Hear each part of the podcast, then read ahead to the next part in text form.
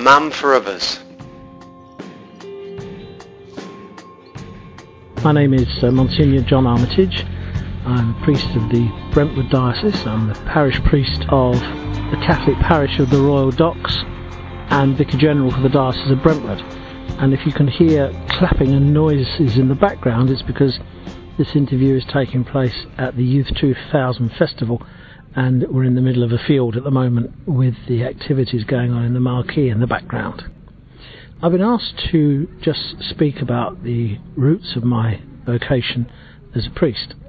Um, I'm in my 60th year and I've been a priest for 34 years and I entered the seminary when I was 18.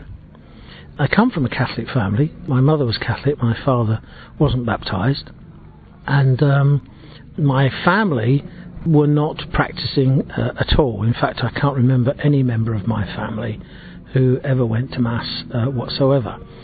But as a child, I went to a Catholic school, and it was a very good Catholic school in Canning Town in East London, St Helens, and I was greatly influenced by the sisters and the teachers in the school people often say to me, you know, why did you become a priest? And one of the reasons I think I became a priest, quite simply, is as a child I was surrounded by good people. They weren't all overtly religious, as none of my family were, but that combination of good example of the sisters and the priests in the parish who had had a big impact on me. And I think it was just their kindness and general goodness that when you're a child, you don't notice, but um, it, it was just there, and they were genuinely good men whose whole life was to serve the people of that area. And it was a poor area. It was uh, people struggled. Uh, it was hard times. It was in the 1950s and 60s when I was growing up. But one became aware of this great love of the priests for the people, and it's something that I, I became very aware of as a young person. And the goodness of the people around me is that I, I was fortunate with my family and the community in which I lived, that I was I was appreciated, I was cared for, and I was loved, and I knew that I was loved. And if you know that you are loved, um, um, and most of us, you know, start that love with our families, but sometimes that love doesn't come through families. But love can come through all sorts of different ways. I was very fortunate that the love I had that shaped my life came from my family, came from my parish, came from my teachers, and came from the community of which I was very fortunate to be a member of in London's East End. And so when I uh, was growing up then as, as a teenager, um, I had the good values of a strong community. I had the good values of kind people. I had the good values that were not just taught to me, they were taught not just by word but, by example. Um, my father couldn't pass a man begging on the street without stopping to help him, and, and one becomes influenced by these things in life. And one of the things that happened to me is one of my famous stories, which I'll probably be remembered for for the rest of my life, is when I was 14, coming home from. Um, I used to be in Hackney Sea Cadets, and I was coming home to Canning Town, and I got off the train, and there was a man in front of me who was drunk, and uh, as he walked up the stairs, he was sick, and um, he vomited quite badly, and his false teeth shot out of his mouth, and uh, landed in front of me, and I looked at these teeth, and I could hear the words of my beloved parish priest of happy memory, Canon O'Donnell, always telling us, you know, if you can help someone in trouble, do your best to help them. Always try and cross the other side of the road to help them. So I looked at these teeth and I knew exactly what I had to do, and I walked straight past them. But I, I just couldn't do it, and so I came back down and picked up the teeth and gave him his teeth and helped him to the top of the stairs, and he turned and said, "Thank you, son," and walked off, and that was it. And I've never seen him again. But when I look back, you know, this was one of a very significant moment in my life. Because I could have just ignored them, I could have ignored him, I could have walked on, but I didn't. And I realised at that moment and afterwards that I could make a difference in life. And the difference was entirely of my own choosing. I could choose to make a difference to people's lives or to ignore them. And um, I think the impact as I walked home of that is I couldn't quite understand why I felt so good about myself, but I did. And I then, I suppose, it it gave me a certain self confidence to start helping people. And um, I was then probably about 15 or 16, and in the parish there wasn't a formal organisation, but there was something for just for you know for us youngsters to be able to help people in need. So we used to go and do people's garden or paint their their front room. Goodness knows what a mess we made of it, but that's what we used to do. And I think you know I grew in that in confidence and realizing that that you know the most important thing you realize is that life is has to be lived for others, and the only way you can really understand yourself is by the way that you are of service to others. And I thank God that I realised that when I was young. I realised it because I was taught it at school. I realised it because I saw it lived out in the life of my parents and my community. I saw it every day, and so when it came to my turn to respond and to respond to people, that's exactly how I managed to to grow. And so it became a, then a natural question for me about the priesthood. Should I become a priest? And um, I entered the seminary at 18, so I was very young. And people say to me now, surely you were too young to know what to do.